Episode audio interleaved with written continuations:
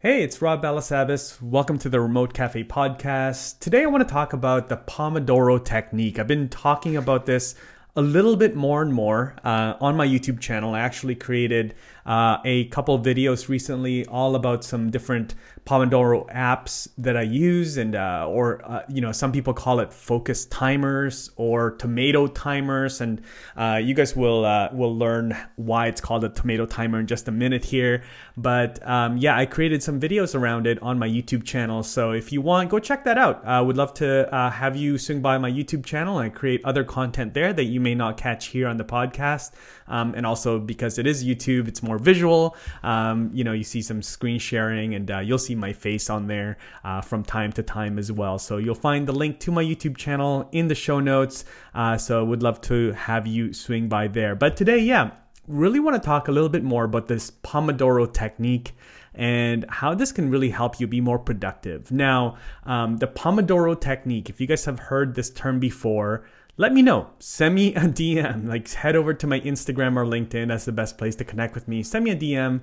Let me know if you guys are familiar with the Pomodoro technique. Now, this is a Pomodoro technique was a uh, is a time management uh, method. It's a time management method. It's not task management or um, anything like that. It's time management. So um, the idea is that basically you would work traditionally, this was actually developed by a, by a person named Francesco Cirillo, very cool name, uh, back in the late 1980s. And so the traditional Pomodoro technique is basically you would work for about 25 minutes straight, no distractions, and then you would take a break. And then, you know, that break could be five to 10 minutes and then after the break session, you would work again for another 25 minutes, no distractions. And then you would take another break. And you would do that for about three or four cycles. Now, the time that you're working, that part, that portion, that that time that you're working is called a Pomodoro. Now, why is it called a Pomodoro? It's because Pomodoro is Italian for tomato. Apparently, I don't speak Italian, but apparently that's that's why it was called that. It was Italian for the word tomato. And why is it then why tomato is because the original uh, inventor of the Pomodoro technique, Francesco Cirillo, was actually using a tomato timer, like you know the ones that you would like twist and it would be it's like a tomato timer and some people still have it today in their kitchen. Maybe your parents will have it in, in their kitchen or your grandma or something but you know you could buy these tomato timers and you twist it and it's time it's a timer and so that's actually the why it's called uh, pomodoro because pomodoro is italian for tomato and cirillo when he invented this as a university student he used a tomato timer from probably his kitchen. And so that's why it's called that. So basically, each working session, that 25 minutes, is called a Pomodoro. So after every Pomodoro, you then take a break, and then you uh, take a break, and then after that, you go back and do another Pomodoro. And so you do that three or four times, right? So you you work, break, work, break, work, break.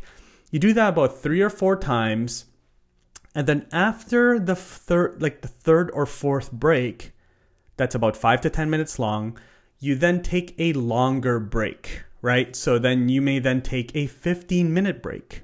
And so that is, that's typically the traditional original technique for the Pomodoro technique. Said technique there quite a fair bit. But I love this. I love this technique. I love this whole method of time management just because it, it really will help you be focused and be more productive. Um, it really makes you pay attention to time blocks and seeing what you can achieve in a, in a certain amount of time. Like if you work and say, okay, well, I'm going to start work, I'm going to work for about six hours or eight hours today. So much time, right? That's so much time to manage. But if you break it down to smaller chunks of time, then you have a little bit more focus and you, you're a little bit more intentional of what you're doing with that limited amount of time. So you have a little bit of um, urgency, right? So, you know, typically, like, you know, there there's a lot of jokes you know when the most productive that you are is usually at 3 p.m on a friday afternoon because you can see the weekend coming up like the end of your week is coming up and so you're doing so much you know and or like or like the day before you know you go on holiday you're so productive because you're like okay well i have a limited amount of time i'm going to be going on vacation tomorrow so i'm not doing any work tomorrow so i need to do this now and so in in like a little bit of a micro kind of way, this is what the Pomodoro technique kind of forces you to do. It makes you kind of look at your day and break it up into smaller chunks where you have a bit of a deadline with these every, you know, 25 minute chunks of time. And so you're like, okay, well, I have 25 minutes. What am I going to do in this 25 minutes? Okay, can that wait for my next Pomodoro cycle or should I do that now?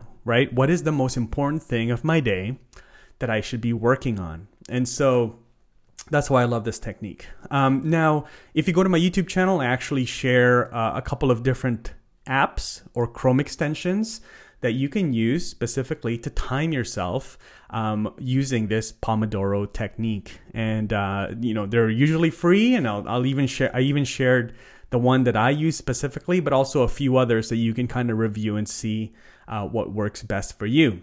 So now the question is one of the main one of the you know common questions about the Pomodoro technique is what happens if you finish your task early? Like if you had a Pomodoro right now in 25 minutes and you're like, okay, well, I'm gonna finish writing this uh, blog post, right?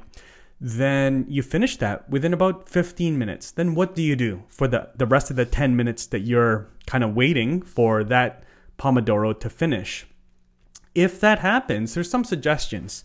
And this comes directly from the inventor of the Pomodoro technique, I believe.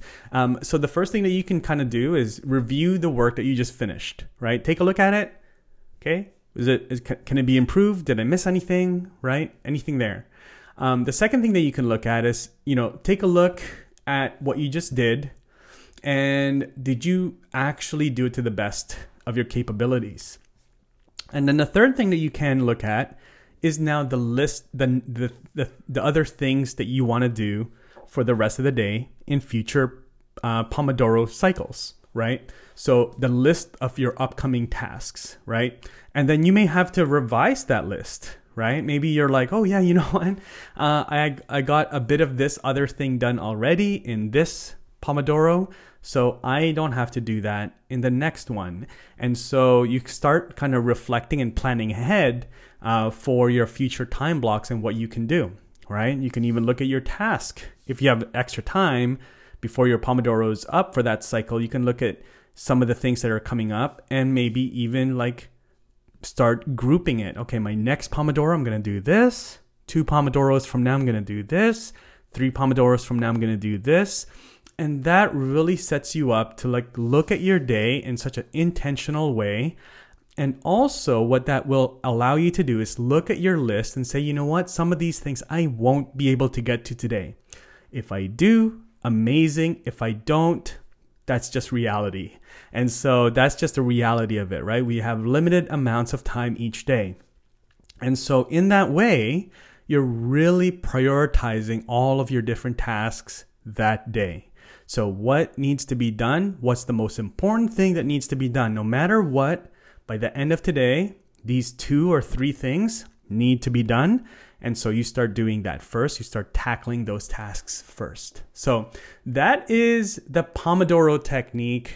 I hope you guys take a look at this and kind of investigate if this is a, a, technique that will be useful for you guys.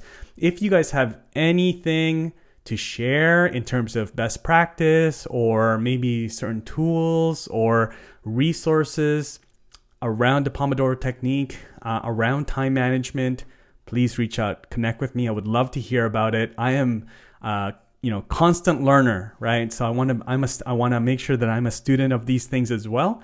Um, you know, because as a remote worker, you know, there's nobody looking over your shoulder all the time, and so making sure that you're productive and motivated and managing your time properly super important super important. So uh, again my name is rob balasabas. I, I, hope you enjoyed this episode of the remote cafe podcast uh, talking about the pomodoro technique. Uh, go check it out. Head over to my youtube channel right now. Check the link link to it in the show notes down below. And uh, i will talk to you all in the next episode. Take care